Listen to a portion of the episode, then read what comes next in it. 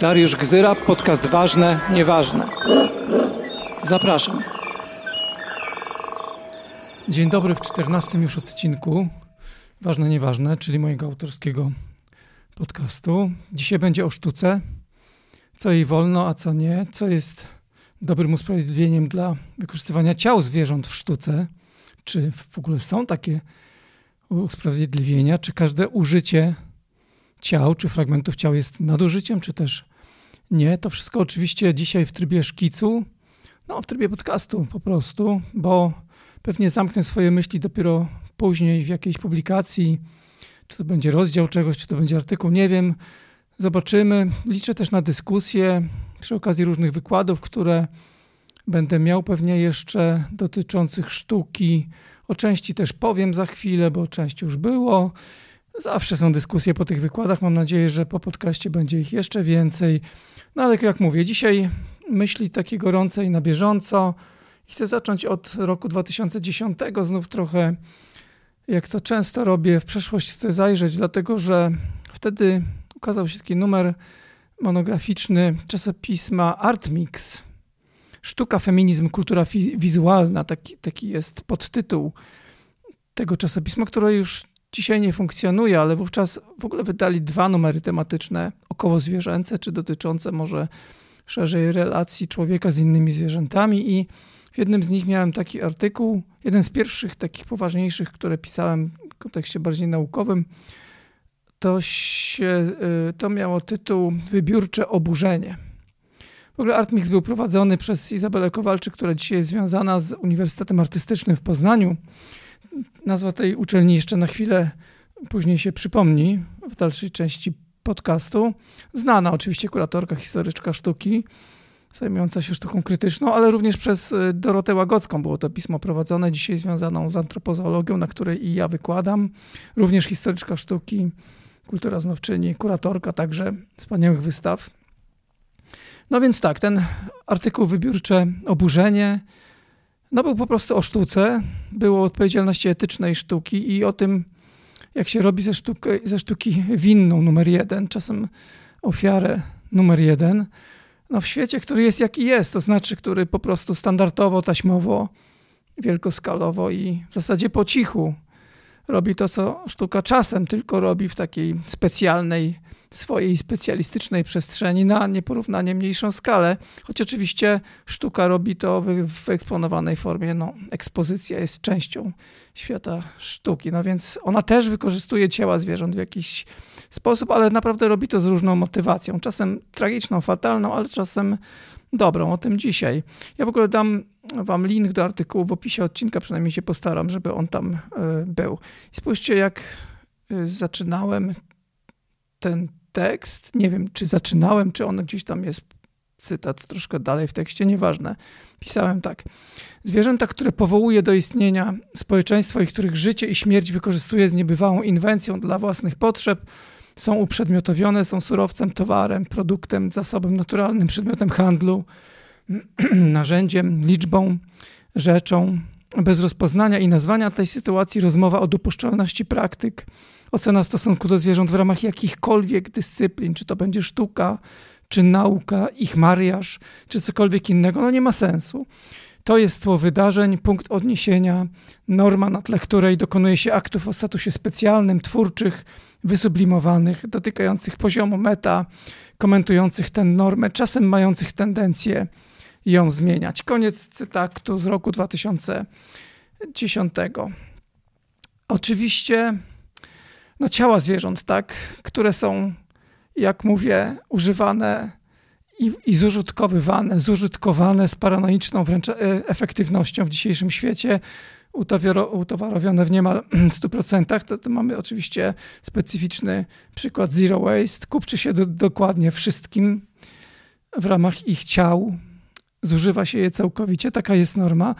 Moje mocne zastrzeżenie w tym momencie, że oczywiście ta fatalna norma czy zła norma no nie powinna być wykorzystywana jako alibi dla czegokolwiek, prawda? Co może sprzyjać krzywdzie. Chcę to podkreślić, że niedopuszczalna jest taka myśl, że gdyby ktoś chciał ją oczywiście wysnuć, że skoro wszyscy wykorzystują ciała zwierząt, no to artystki czy artyści też mogą. To nie jest moja myśl, to jest ważne. No ale faktem jest, że przemoc i szowinizm są, są znormalizowane, są zwykłe, są powiedziałbym wręcz w tej zwykłości i codzienności bardzo monotonne. I to jest też tematem tych prac, o których ja dzisiaj mm, wspomnę. One wszystkie bardzo silnie piętnują tę tragiczną normę. W zasadzie wszystkie wpisują się w coś, co nazywamy artywizmem.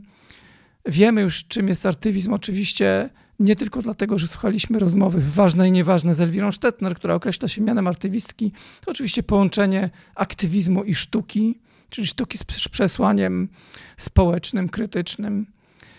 No i te prace, o których dzisiaj będę mówił, one sięgają właśnie, przynajmniej niektóre, mniej lub bardziej, może tak, po gesty wykorzystania ciała jako, jako tworzenia sztuki. Wszystkie te, o których dzisiaj mówię, to robią, ale w różnym stopniu i nieco inaczej. Oczywiście to, że się sięga po czyjekolwiek ciało w ramach sztuki, zawsze y, może zapalać czerwoną lampkę. No i powiedziałbym, że to jest bardzo słuszne, jeśli się to robi i jeśli uznamy, że jest to w jakimś y, sensie czy w jakiejś formie dopuszczalne, no to oczywiście zawsze powinniśmy robić to bardzo uważnie. Ale pozwólcie, że zanim o tych pracach, no to w ogóle dlaczego dzisiaj o tym, co, czy co, co doprowadziło mnie do, do tego odcinka podcastu. Otóż ja w październiku tego roku, 2023, byłem na takiej ciekawej bardzo konferencji w Łodzi. To się nazywało EcoMake. Była międzynarodowa konferencja naukowa organizowana przez Akademię Sztuk Pięknych w Łodzi ale także we współpracy z Akademickim Centrum Designu i tam miałem referat, wystąpienie, które zatytułowałem Czas sztuki, Sanary Taylor i Linney Rishki, twórczy akt rozpamiętywania. Za chwilę o tym wszystkim opowiem. Tylko dalej, brnąc w chronologię, później byłem jeszcze w październiku, pod koniec miesiąca tego roku w Rzeszowie na zaproszenie Dagmary Miały Chryniewieckiej, która też jest artystką, malarką i nie tylko, którą serdecznie pozdrawiam, jeśli słucha. Organizowała wówczas festiwal sztuki zaangażowanej współistność i tam też byłem z wystąpieniem, które nosiło z kolei tytuł Sztuka rozpamiętywania, twórcze strategie upamiętniania pozaludzkich ofiar. Mówiłem o tych artystkach, o których mówiłem w Łodzi, ale dodałem jeszcze dwie osoby, w tym Karolinę Wajdę, o której dzisiaj będę więcej mówił. I później przed listopad 2023 roku trafiłem do Poznania. Tam była przy okazji konferencja Hipoteza Gai, a później jeszcze miałem występ gościnny na Uniwersytecie Artystycznym w Poznaniu, czyli znów szkoła artystyczna kolejna i to był wykład sztuka rozpamiętywania, ten, który był, miałem w Rzeszowie, ale z dokładką jeszcze prac Michaliny klasik. Oczywiście tutaj na marginesie muszę powiedzieć, choć nie wiem, kiedy będziecie tego słuchali, tego odcinka, może za 10 lat, więc to zupełnie będzie nieaktualne, ale w planach na dzień dzisiejszy mam jeszcze podobne wykłady na SP w Krakowie, no to 26 stycznia się tutaj szykujcie 2024 roku i chciałbym też przynajmniej na SP w Warszawie mieć ten wykład. ASP w Warszawie jest moją macierzystą uczelnią, jak pamiętacie, może niektórzy z was pamiętają, moje pierwsze wykształcenie, no to właśnie Akademia Sztuk Pięknych w Warszawie na Wydziale Malarstwa, dopiero później filozofia w drugim rzucie.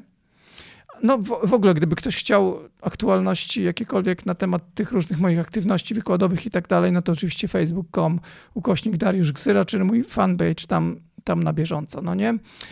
No ale tak, e, do tego wszystkiego, czyli do tego cyklu wykładów co sugeruje, że myślę o tym od jakiegoś czasu, ale tak naprawdę myślę o tym od bardzo dawna. Dochodzi jeszcze taka informacja, którą otrzymałem niedawno, że planowany jest w grudniu tego roku wykład Katarzyny Lewandowskiej, która jest związana z kolei z ASP w Gdańsku. Wykład nosi tytuł Nadużycia, osoba pozaludzka we współczesnej sztuce. Jak sądzę, będzie przynajmniej częściowo o tym, o czym ja dzisiaj mówię, choć nie znam oczywiście tego wykładu, jeszcze go nie widziałem i nawet nie wiem, czy będę mógł y, mm, go zobaczyć i wysłuchać. W każdym razie w opisie, w zapowiedzi tego wykładu czytamy, tu cytuję Katarzynę Lewandowską, współczesna sztuka przyłączyła się do haniebnych działań i tu mówimy oczywiście o tych działaniach w ramach normy społecznej wykorzystywania zwierząt i dalej z opisu artyści, artystki bezmyślnie eksplorują zwierzęta żywe, umarłe, kiedyś kiedy w głowie, przepraszam, pojawia się koncept i potrzeba jego realizacji, wówczas bez żadnej refleksji, która dotyczy godności innego, jest finalizowany. Następnie dołącza się do tego dzieła sztuki, tu cudzysłów. Nierzadko są to zbezczeszczone zwłoki osób pozaludzkich, wydumaną, całkowicie naciągniętą interpretację autorską. Koniec cytatu. No więc tak, ale mój wykład, y, o którym wcześniej opowiadałem, on był w ogóle poświęcony nieco czemu innemu. Ja skupiałem się na procesie twórczym, na czasochłonności tego procesu, na tym przeróżnym emocjom, które mu towarzyszą, y, procesie, który jest długotrwały, który jest codzienny, który jest zrytualizowany, który jest właśnie pracą z ciałem ofiary, który jest niezwykle wymagający fizycznie, jest wymagający również mentalnie i cały ten czas, proces tworzenia jest oczywiście poświęcony rozpamiętywaniu ofiar po prostu, czyli, czyli wyrażeniu niezgody, jest kontemplacją tego zła, na które jest reakcją dzieło sztuki i jest formą żałoby po zwierzęcych ofiarach. Te prace, o których ja mówiłem, tak dokładnie rozumiem i tak są one opisane poprzez słowa samych artystek, o których mówię. W ogóle, kiedy mówię o sztuce krytycznej, no a o krytycznej właśnie jest podczas tych wykładów i dzisiaj też o niej właśnie, no to w ogóle muszę powiedzieć, że mnie pasjonuje, interesuje bardzo sztuka, która niesie radykalne treści, dlatego zapraszałem wcześniej Elwirę Stetner, która jest artystką radykalną, artywistką, dlatego zaproszę do następnego odcinka Ważne, Nieważne Edytę Bystroń, która jest twórczynią komiksów, rysowniczką. Również moim zdaniem są to komiksy krytyczne i tego typu sztuka, ona z założenia jest nie tylko krytyczna jest krytyczna wobec rzeczywistości, którą krytykuje po prostu, ale jest też szczególnie mocno krytykowana i to jest w pakiecie. To jest w zasadzie nie uniknione, bo ona często prowokuje krytykę po prostu. Jest to, powiedziałbym, takie świadome podjęcie pewnego ryzyka, czasem po bandzie. To jest część sztuki krytycznej w ogóle. I oczywiście te prace, o których mówiłem w czasie wykładu i te, do których dzisiaj jeszcze wrócę, one wykorzystują kości zwierząt, ale no nie, nie pozwoliłbym sobie na powiedzenie, że w tym przypadku wykonywane jest to bezmyślnie i bez refleksji. Powiedziałbym, że na tyle, na ile ja mm, zdążyłem się zorientować poprzez y, analizę słów samych artystek, czy nawet kontakt z nimi bezpośredni, to był w zasadzie proces rozdrapywania rany po prostu raczej niż coś bezmyślnego i bez refleksji, raczej bardzo świadome narażenie się na na bezpośrednią konfrontację po prostu z tragedią, którą tak się postrzega, zupełnie bez znieczulenia. Więc z tego wynikają te prace i efektem takiego procesu, moim zdaniem, zdaniem one są. Jakie to są prace? Opowiem o kilku bardzo skrótowo, żebyście mieli mm, ogólne pojęcie, mm, co to jest i o czym mowa. Unburial z roku 2020 i Erosion z 2019 to są prace Linei Ryszki, pewnie mało znanej w Polsce artystki amerykańskiej, która jest jednocześnie poetką, ona w ogóle pracuje w wielu mediach, młodego pokolenia artystka, również weganka, co jest ważne w tym od kontekście, o którym mówimy. I te dwie prace akurat są takimi bardziej tradycyjnymi, powiedziałbym, pracami.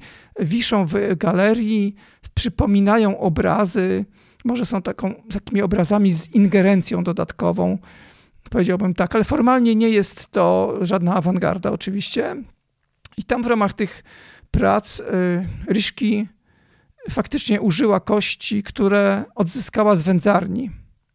Zabrała je z zakładu, w którym one są standardowo y, po prostu przetwarzane. Wzięła je stamtąd i w długim procesie y, oczyszczania tych kości ostatecznie skruszyła je na pył i na koniec procesu tworzenia wysypała ten pył kostny na mokrą farbę. Inna jej praca to jest Bone Stones, takie e, powiedziałbym kostne kamienie, Relics of Our Wreckage 2020-2021. To wszystko świeże prace są, jak widzicie. I tam też częścią tej pracy są kości zebrane z kolei w tym przypadku z chodników po prostu, z okolicy, z miejsca, gdzie Ryszki mieszka. Oczywiście kości są częścią miejskiego pejzażu, prawda? Często po prostu takim odpadem miejskiego, miejskiego życia. Tam chyba to były przede wszystkim kości znów kurczaków, połączone z masą modelarską, z jakimiś tam innymi substancjami. Ostatecznie dało to coś, co przypomina bardzo po prostu takie płaskie kamienie, płyty kamienne, powiedziałbym, pięć sztuk później powieszonych w pionie, mniej więcej 50 na 70 centymetrów, troszkę większe w galerii. To jest ta praca Riszki i następna już Kamili Wajdy, o której wspomniałem wcześniej. Kamila jest y, absolwentką Wydziału Rzeźby chyba z zeszłego roku, ASP w Krakowie właśnie. Jest też aktywistką kolektywu Siostry Rzeki. Ważne, żeby to powiedzieć, to jeszcze pewnie później okaże się, że jest ważne. Jej praca, dyplomowa zresztą praca, była zatytułowana Istoty ludzkie i nieludzkie i tam z kolei Wajda zrobiła takie formy rzeźbiarskie dużych dość rozmiarów, które przypominają trochę klatki dla zwierząt, z tym, że właśnie częściowo zbudowane są te klatki z kości i w klatkach są z kolei umieszczone takie kształty zwierząt, y, które są linearne, bardzo uproszczone i są zrobione z neonu. I to są kształty zwierząt, jak czytamy w opisie tej pracy, najczęściej mordowanych przez człowieka. Zwracam uwagę na ten opis. On nie jest taki obojętny czy cyniczny. Jest opis kogoś, kto y, jest przejęty tym faktem. I dodatkowo pracy towarzyszy napis Zabijanie zwierząt stało się bezkarne, co już zupełnie podpowiada interpretację. Tutaj są oczywiście dodatkowe inspiracje Olgą Tokarczuk. Nie będę tego już tutaj rozwijał. Zapraszam na wykłady oczywiście, bo tam to mm, może troszkę bardziej opisuje. W każdym razie no jest ta praca mm, rzeźbiarska i ważne, że analizując tę pracę dotarłem do opisów, jak mówię, kontaktowałem się również przynajmniej z Kamilą Wajdą i obie artystki pisały, że realizacja tych prac była bardzo trudna. Ryszki w pewnym momencie pisze, że musimy pielęgnować cierpliwość do odczuwania najbardziej niekomfortowych uczuć. Z pewnością takie towarzyszą wykorzystywaniu ciał kogoś drugiego. A Wajda z kolei pisała, proces czyszczenia, wiercenia kości był dla mnie bardzo ciężki. Na tym etapie miałam kryzys. Trwało to bardzo długo, nie było przyjemne ze względu na zapach, ale też samą myśl, że były to istoty żywe. To jest ważne zdanie. Świadomość, że bezczeszcze zwłoki zwierząt dla własnych celów artystycznych bardzo mnie przerażała. Jednak praca mm, została ukończona, choć trzeba podkreślić te wątpliwości, które Wajda miała i o których jawnie pisała w trakcie tworzenia tej pracy. Co jest bardzo ważne, kiedy się próbuje oceniać tego typu twórczość, to obie te prace są naprawdę bardzo krytyczne. Są krytyczne wobec urzeczowienia zwierząt, wobec eksploatacji zwierząt w ogóle. Powiedziałbym, że ten język, którego ja używam, nawet jest słabszy niż ten, który jest używany w opisie. Wajda pisze na przykład o eksterminacji. Mm, jedno ze zdań brzmi: Ludzie zrobili z ziemi jedną wielką rzeźnię. To jest tego typu opis. Są to prace krytyczne wobec w ogóle lekceważenia i spychania w cień krzywdy zwierząt. To jest ważne, żeby podkreślić tę motywację, że gest skorzystania z czyjegoś ciała nie był gestem trywialnym, prawda? I obie y, artystki zdecydowanie, nie mam tutaj najmniejszych wątpliwości, widzą y, pracę w zasadzie jako reakcję na zło, nawet więcej, nawet jako interwencję jaką aktywistyczną interwencję mającą po prostu wpłynąć na postrzegania i zachowania innych. Mm, prace mają być moim zdaniem nawet czymś więcej, to znaczy to też wynika z opisu i z nastawienia artystek, że one chcą w zasadzie poprzez użycie fragmentów ciał zwierząt ponownie upodmiotowić te zwierzęta. Nie ma takiego słowa w języku polskim jak repodmiotowienie, więc oficjalnie zgłaszam kolejny neologizm. To pewnie coś takiego, co w tych pracach ma być za, zawarte, czyli repodmiotowienie ofiar. Podmiotowość odebrana przez opresyjny system i zwrócona w ramach specjalnej przestrzeni sztuki i aktu twórczego. Myślę, że to ma być też po prostu publiczne oddanie szacunku, tak to jest rozumiane.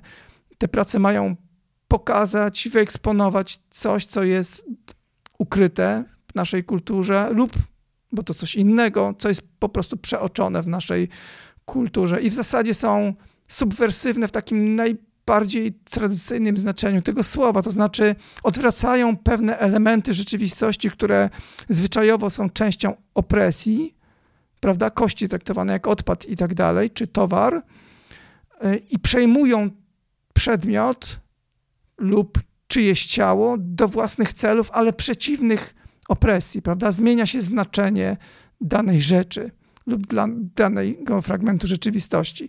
Czyli jest silne podważenie dotychczasowej interpretacji kości jako odpadu właśnie, czy jako wstydliwej tajemnicy, czy jako przedmiotu spoza moralności i próba przywrócenia tego etyce. Ja mówię o wstydliwej tajemnicy, to może być niejasne, ale Wajda zebrała część kości z wyschniętej rzeki. Okazało się, że tam była kwestia kopalni zamkniętej, y, brak równowagi wodnej w okolicy, z rzeki zaczęły wysychać i odsłoniły kości zwierząt, które podobno są kośćmi z nielegalnej ubojni, więc to była taka wstydliwa tajemnica, dlatego o tym mówię. Tę opowieść oczywiście znów zapraszam do wysłuchania w trakcie ewentualnych wykładów. No więc tak, te prace są bardzo krytyczne, są subwersywne, są interwencją i tak dalej, a jednak jest to Y, no jest to po prostu używanie czy wykorzystywanie czyjejś kości, czyjegoś ciała w ogóle. No i czy to, czy to jest dopuszczalne? Bardzo to jest trudne pytanie. Nie wiem, czy ja odpowiem na to pytanie do końca, ale pewne próby odpowiedzi na pewno mogę, mogę się ich tutaj podjąć, ale chcę spojrzeć na definicję weganizmu, bo to mi chyba trochę pomoże, dlatego że no w domyśle jest taka myśl właśnie, że ach, to jest niewegańskie, bo to jest wykorzystywanie czyjegoś ciała. No więc spójrzmy na definicję weganizmu. Mm, tę klasyczną oczywiście, która jest najczęściej przywoływana, czyli tą przygotowaną przez The Vegan Society i brzmi ona w części tak – Weganizm to filozofia, sposób życia, która dąży do wykluczenia wszelkich form eksploatacji, okrucieństwa wobec zwierząt. Oznacza, i to najważniejsze, praktykę niekorzystania z produktów pochodzących całkowicie lub częściowo od zwierząt. Więc zgodnie z takim prostym, niezniuansowanym rozumieniem tej definicji, oczywiście te prace byłyby niewegańskie. Jednocześnie pamiętajcie, że jedna z, przynajmniej jedna z tych osób jest weganką. Myślę sobie, że jak patrzę na tę definicję, to nie po raz pierwszy czuję, że to jest słaba definicja po prostu, że to sformułowanie jest no co najmniej niefortunne i trzeba by było ten weganizm jednak nieco inaczej zdefiniować że raczej powinno chodzić, ale to jest myśl robocza, proszę nie traktujcie jej jako myśli końcowej, raczej powinno chodzić tutaj o praktykę i to bym dał takie zdanie niekorzystania z produktów pochodzących całkowicie lub częściowo od zwierząt, o ile wiemy lub zasadnie możemy przypuszczać, że skorzystanie będzie skutkowało bezpośrednio lub pośrednio krzywdą, w tym zwierząt pozaludzkich. W ten sposób moglibyśmy to zniuansować, bo jak mówię, to jest robocza myśl, ale ogólnie rzecz biorąc i łopatologicznie to wyjaśniając, chodzi mi o to, że korzystanie z tego, co odzwierzęce, nie jest złe, bo coś jest odzwierzęce, tylko dlatego, że jest to związane z krzywdą, z jakąś formą niesprawiedliwości, opresji. Instrumentalnego, zupełnie wyłącznie instrumentalnego traktowania kogoś drugiego. Dlatego jest zła, nie dlatego, że jest odzwierzęce. I dalej idąc, gdyby korzystanie z tego, co odzwierzęce, y, sprzyjało zwierzętom, to ja bym z tego korzystał po prostu. Ja bym nawet nie tylko korzystał y, z tego, co odzwierzęce, jeśli to miałoby być dobre, ale też bym namawiał innych. I oczywiście tu się pytania y, pojawiają w rodzaju: no dobrze, mówisz co mówisz, ale czy skorzystałbyś z ciał ludzi albo z części ciał ludzi, gdyby to sprzyjało ludziom, innym zwierzętom, sentientom, jak mówię? No i moja odpowiedź brzmi: oczywiście.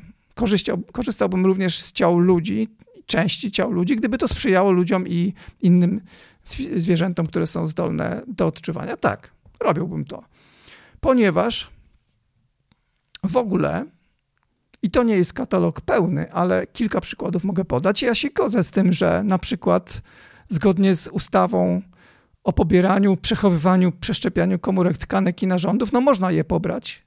I, I, wystarczy to, że osoba zmarła nie wyraziła za życia sprzeciwu, to co w zasadzie moim zdaniem jest no jest, jest, jest to czymś innym niż aktywne wyrażenie zgody, tak delikatnie mówiąc. Ja się na to zgadzam. Zgadzam się na taką sytuację, że w domyśle można te tkanki, e, czy na organy, organy, przepraszam, ale tkanki też pewnie pobrać, nie? Myślę też, że ja nie protestowałbym pod kaplicą w Czerwnej koło Kudowy Zdrój. Nie wiem, czy znacie tę kaplicę. Ona się składa z ludzkich czaszek ale również z kości osób y, zmarłych na cholerę w czasie epidemii, w czasie wojny 30-letniej, osób też zabitych w czasie wojen śląskich. No, stworzono kaplicę e, z kości, z resztek, ze szczątków tych osób. Nie przepadam za tym, powiem tak, nie czuję się tam specjalnie komfortowo, byłem tam swego czasu dosyć dawno temu, no ale dopuszczam, dopuszczam myśl, że, że to może być forma choć trochę dziwna i rzadka, ale jednak forma upamiętnienia.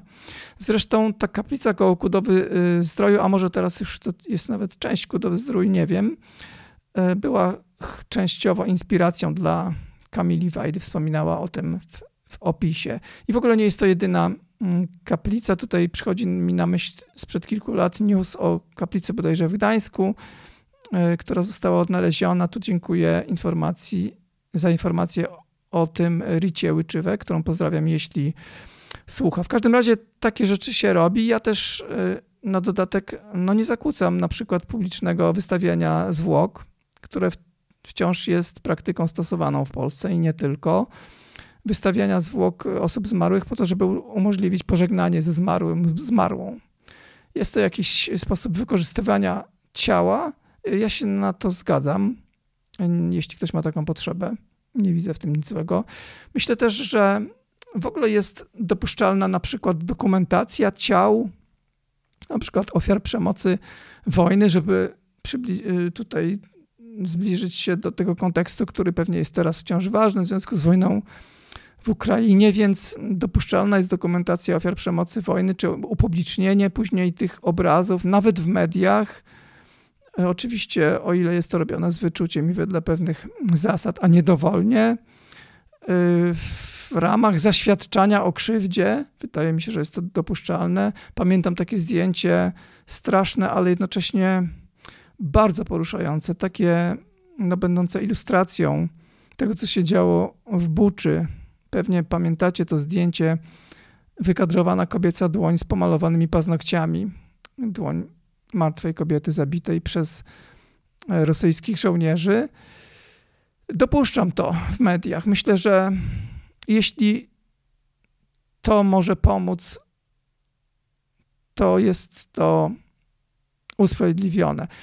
I oczywiście no można tutaj dyskutować, czy jest aż tak ogromna różnica pomiędzy użyciem faktycznej części ciała, kogoś, a użyciem wizerunku ofiary.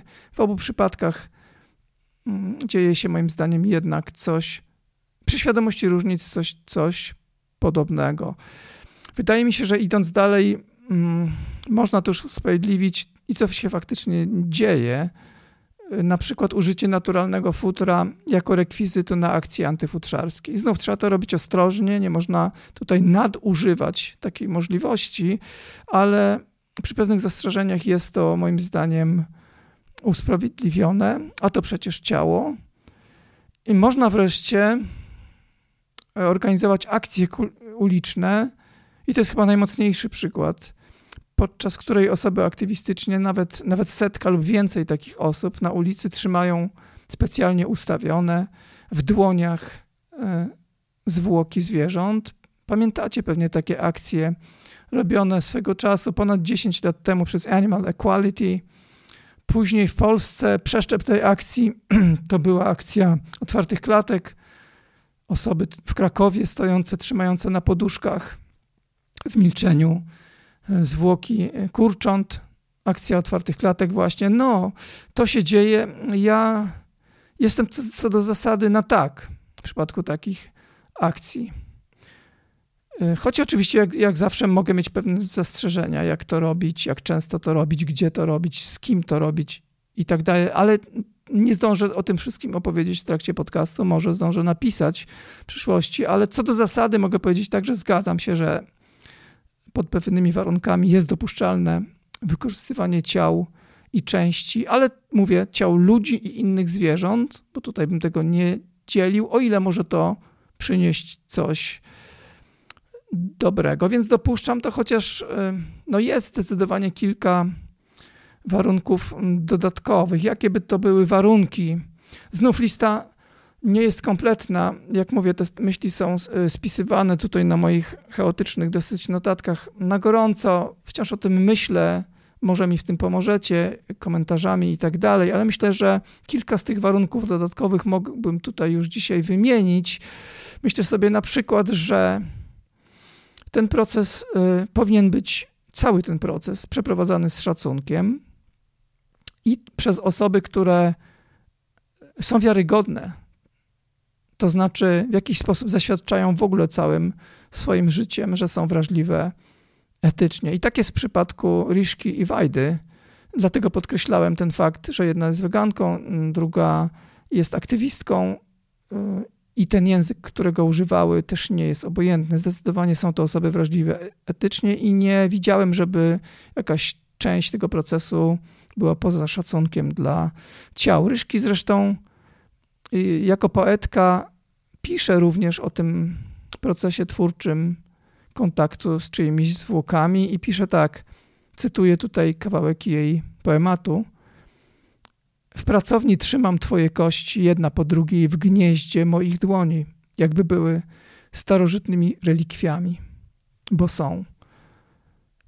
Koniec mm, cytatu z Ryszki. No, wydaje mi się, że jeśli ktoś nazywa te części, fragmenty ciała ofiary relikwiami, no to mm, czuje się w tym szacunek i czuje się, że e, można mieć zaufanie do tej osoby, że tam nie zdarzy się nic, co można by na, nazwać nadużyciem. Wydaje mi się, że innym warunkiem jest też to, czy praca ma czytelny przekaz. To znaczy, czy jest czytelnie antyopresyjna, czy jest czytelnie empatyczna, mm, że im bardziej efektywne jest przekazywanie tego przekazu, tym bardziej usprawiedliwione jest wykorzystywanie zwierząt. Taką zależność bym widział. Myślę też, że jednym z warunków jest też, żeby znów odpowiednio zrozumieć tę, y, tę pracę, to dzieło, to dobrze by było, gdyby towarzyszył temu komentarz dodatkowo ułatwiający zrozumienie, prawda, dlaczego ktoś wykonał taki gest, jakie były motywacje i czemu to ma służyć. No i w przypadku tych prac znów ten komentarz jest dosyć obfity. On istnieje, jest dostępny.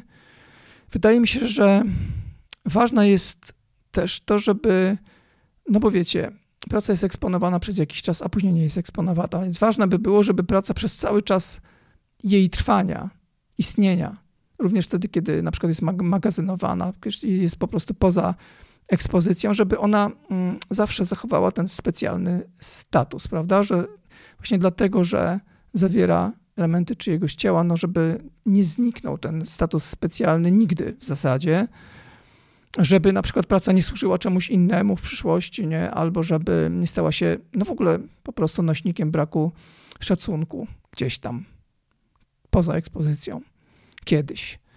To byłby dla mnie ważny y, warunek i mam nadzieję, że tak będzie, choć oczywiście dzisiaj nie potrafię tego y, rozsądzić, bo no nie mam wglądu w, w przyszłość. Ale nie podejrzewam tutaj nic złego w przypadku tych prac. No i myślę, że jeszcze jeden warunek co najmniej jest. To znaczy, że to wszystko jest dopuszczalne na tych właśnie specjalnych zasadach i warunkowo, jeśli w łonie sztuki ta praktyka nie, nie staje się praktyką powszechną. To znaczy, sporadyczność w tym przypadku, czy wyjątkowość wzmacnia przekaz po prostu. Hmm, świadczy o wadze gestu, jeśli się to robi rzadko. Gdyby artyści, artystki zrobili, robili tego, z tego zupełną normę, miałbym z tym duży problem. O ile zdarza się to rzadko, y, problem jest moim zdaniem dużo mniejszy. Jak mi się wydaje, te warunki, które tutaj na szybko mm, przypomniałem, czy zaprezentowałem sobie, przypomniałem wam, zaprezentowałem, no to myślę sobie, że te prace Ryszki i Wajdy y, spełniają te warunki.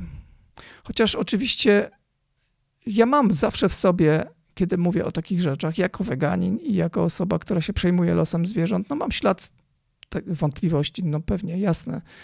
Mam po prostu ślad taki sam ślad wątpliwości, jakie miała Wajda, która pisała mm, wcześniej, że praca z ciałem była też pełna wątpliwości, nie? że Może miałbym wątpliwości właśnie w przypadku tej pracy, dlatego że właśnie w tym przypadku konkretnego użycia w taki sposób kości jako części konstrukcji klatki, że mm, one tam były, trochę funkcjonują jako element taki pomocniczy, powiedziałbym.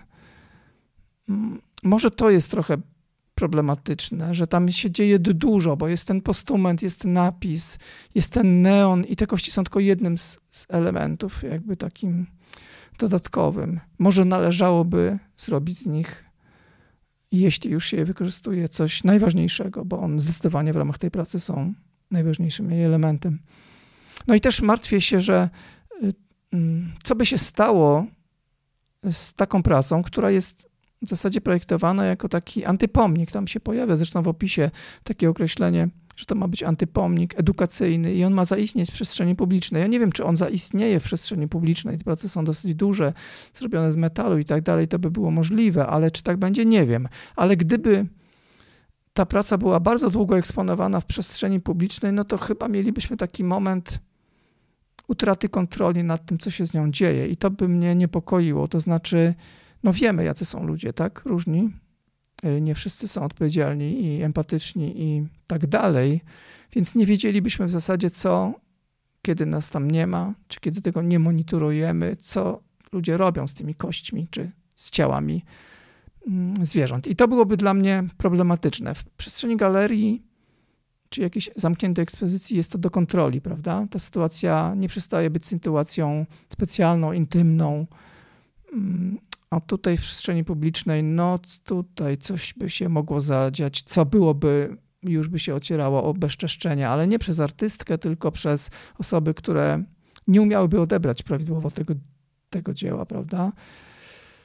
Ja sobie oczywiście, no tak, mogę też wyobrazić inne scenariusze, ale to jest takie gdybanie, że w lepszym społeczeństwie no, obecność takich rzeźb w przestrzeni miejskiej, powiedzmy, mogłoby sprawić, że ludzie spontanicznie, nie wiem, kładliby na przykład bukiety kwiatów, nie? albo zapalaliby znicze, czy tam podwieszali jakieś karteczki z jakimś empatycznym przesłaniem, mm, przywiązując do tej pracy, nie wiem.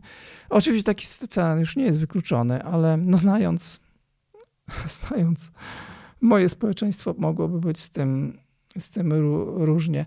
Ja sobie tak myślę o tych pracach, oczywiście takich prac jest więcej, ale o tych, o których opowiedziałem, myślę sobie, że różnie to się udało w przypadku tych prac. Wszystko było w zasadzie moim zdaniem dopuszczalne, ale najbardziej udane to było w ramach tej pracy kostne kamienie ryżki. To mi się wydaje, mi to jest najbliższe. Tam jest jakaś taka skromność w tej pracy. Są bardzo proste formy, takie po prostu, no wygląda to jak kamień. Mm, jest tam takie jakieś wyciszenie, które ja w ogóle bardzo lubię w życiu i, i w sztuce też. Jest tam jakaś taka dyskrecja użycia kości, która mi się bardzo podoba. Jest to jednocześnie bardzo wymowne, ale też nieprzesadzone. No i to skojarzenie z tablicami nagrobnymi mm, jest tutaj ewidentne. To też dobrze robi tej pracy. Trochę ogranicza te ewentualne takie trywialne i mm, nieprawidłowe skojarzenia. Więc tak, myślę, że te kostne kamienie ryżki tutaj wypadają e, najlepiej. No i wracając jeszcze do tego artykułu, od którego zacząłem, czyli 2010 rok, Wybiórcze Oburzenie, czasopismo Artmix, e, mój tekst. Wydaje mi się, że ten tytuł wciąż działa, to znaczy, że on dzisiaj podczas tych dyskusji, które przeprowadzamy, to, które są oczywiście kolejną odsłoną takich dyskusji prowadzonych od dziesięcioleci, no ten tytuł nabrał nowego sensu, bo mi się wydaje, że naprawdę jest trochę argumentów za tym, żebyśmy się po prostu oburzali wybiórczo. Wybiórczo właśnie, a nie automatycznie na, na wykorzystywanie ciał ludzi czy ciał innych zwierząt w sztuce, więc tutaj to wybiórcze oburzenie mi bardzo pasuje. Oczywiście jest mnóstwo, jest mnóstwo takich prac, które to oburzenie mogą bardzo słusznie rodzić. No, my się możemy oburzać wciąż nawet na te klasyczne dzieła, o ile się to komuś nie znudziło, chociaż one wywołują oburzenie od wielu lat. Powiedzmy, jest taka praca, o której pisałem w wybiórczym e, oburzeniu, taka praca Mary Oppenheim, którą pewnie znacie. Mm, jedna z ważniejszych postaci mm, surrealizmu. W pewnym momencie taka mm, bardzo mocna zbitka z surrealizmem, trochę może też krzywdząca dla Mary Oppenheim. W każdym, nieważne. W każdym razie lata 30. sobie wyobraźcie zeszłego wieku i taka praca, którą się często przywołuje, która jest zatytułowana Śniadanie w futrze i jest to po prostu filiżanka, spodek i łyżeczka obszyte futrem. Futrem chińskiej gazeli akurat w tym, w tym przypadku. I oczywiście na tyle, na ile znam tę pracę i to, co o niej można napisać i to, co o niej mówi artystka, e, myślę, że powinniśmy się na tym pracę oburzać, bo tam ciało zwierzęcie zostanie, zostało potraktowane zupełnie instrumentalnie i nie chodziło tam o napiętnowanie, wykorzystywania ciał, o coś zupełnie innego. Jak mówię, takich ciał są, y, takich ciał, Boże, takich, no ciał w pewnym sensie, takich prac y, są tysiące. Bardzo wiele prac wykorzystuje bardzo często w niespektakularny sposób to, co pochodzi od zwierząt. I kiedy mówię, że w przypadku Oppenheim było to spektakularne, ta praca jest komentowana do dziś, ale przeważnie dzieje się to właśnie w trybie niespektakularnym. I ja w tym wybiorczym oburzeniu z 2010 roku piszę o tym, że, i tu znów cytat, pozwólcie, w technologii malarstwa tradycyjnie stosowanych jest wiele odzwierzęcych składników. Klej skórny, klej kostny, żelatyna, szelak, czerń kostna, żółć wołowa, pędzle ze Szczeciny, pędzle z wiewiórczego włosia i tak dalej, i tak dalej. Można by długo wymieniać technologię malarstwa i, i, i w ogóle technologie związane ze sztuką są pełne substancji, produktów odzwierzęcych. To znów nie jest usprawiedliwienie dla e, wykorzystywania ciał zwierząt w sztuce. Oczywiście nie, ale warto o tym wiedzieć, że patrząc na obraz, po prostu zwykły obraz, pejzaż lub e, portret człowieka lub e, nie wiem, cokolwiek, co jest na tym obrazie, możemy widzieć po prostu coś, co jest zrobione częściowo ze zwierząt. To jest ważne, żeby o tym pamiętać, bo gdybyśmy chcieli się poważnie przejąć wykorzystywaniem ciał zwierząt w sztuce, musielibyśmy oprotestować nawet obrazy, które w żaden sposób nie podejrzewamy poprzez ich tematykę o to, że mogą być krzywdzące dla zwierząt. Większość pewnie jest. Choć dzisiaj już te pod, podobrazia często są syntetyczne, jest prościej. W ogóle na marginesie wam powiem, że tak jeszcze nawiązując do Ryszki i do tej pracy, do tej kostne kamienie, że ktoś już kiedyś robił takie tablice takie tablice z reliefem, reliefowe tablice, które są wypełnione kawałkami skóry, drobnych kości, ości, ościami ryb też. To był oczywiście Jonasz Sternia. O nim wspominałem w moim artykule Wybiórcze Oburzenie. Nie chcę tutaj otwierać tego rozdziału, bo to jest bardzo duży rozdział. Stern był wędkarzem niestety również, czyli osobą, która poluje na zwierzęta no miał traumę powojenną i w jakiś sposób to używanie e, kości miało z tym związek. To jest inna opowieść, ale znalazłem taką wypowiedź Sterna, którą zacytuję. To, co kiedyś miało życie, znajduje w sztuce poniekąd nowe istnienie. Jest to również fakt naszego barbarzyństwa. Wszyscy jesteśmy kanibalami, bo zjadamy zwierzęta. Są takie wątki u Sterna. Nie wiem, kto w Polsce o tym pisał. Może to tylko kiedyś wrócę. Nie chcę tego, jak mówię, tutaj zaczynać, bo to musielibyśmy zrobić osobny odcinek podcastu. Zwracam tylko uwagę, że te prace Sterna są sprzed kilkudziesięciu lat, więc te wątki już wtedy były. Gdzieś tam o tym rozmawiano. Dzisiaj możemy o, o tym rozmawiać znacznie bardziej świadomie, z większą wiedzą, e, pamiętając właśnie o podmiotowości zwierząt i jakby mając dodatkowo to kryterium oceny dzieł sztuki które w momencie, kiedy Stern tworzył swoje prace, jeszcze nie było tak upowszechnione. No, tyle moich gorących i na szybko myśli. Oczywiście to o Sternie też jest materiał na, na artykuł. E, pamiętajcie, że to, co mówię w podcaście, zawsze jest w jakiś tam sposób niedomknięte. Ja sobie po prostu porządkuję myśli w trakcie tych kolejnych odcinków. Jestem ciągle otwarty na dyskusję, więc jeśli gdzieś się mylę, czy mówię coś kontrowersyjnego, zwróćcie mi na to uwagę. Może zmienię poglądy, nie wiem. Zobaczymy. Chętnie też przyjmę przykłady takich prac. Jeśli znacie, y, trafiliście na przykłady prac polskich, zagranicznych, które wykorzystują zwierzęta, ale uważacie, że to jest skandaliczne, lub uważacie, że to jest słuszne i usprawiedliwione, dajcie mi znać. Ja mogę o czymś nie wiedzieć. No nie śledzę tak rynku sztuki, nie jestem historykiem sztuki. e, różne osoby podpowiadają mi, gdzie mam zwrócić uwagę. Na przykład e, na pracę Kamili Wajdy zwróciła uwagę profesor Iwona Demko z ASP w Krakowie. Bardzo dziękuję za to i jeśli macie podobne przykłady, dawajcie, ja z chęcią przyjmę. No i powolutku chyba będzie wszystko na dzisiaj.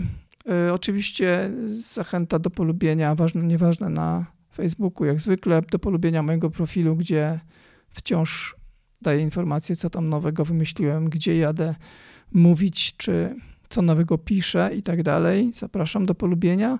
No i przypomnienie to już informacja, którą wcześniej usłyszeliście, że w następnym odcinku i ostatnim nagranym w tym roku odcinku będzie gościnią Edyta Bystroń. Edyta Bystroń, która jest też artystką krytyczną, zajmuje się komiksem, narysowała kilka komiksów, które dotyczą relacji człowieka z innymi zwierzętami. Bardzo ciekawa osoba. Czekam na tę rozmowę. Trzymajcie się. Na razie.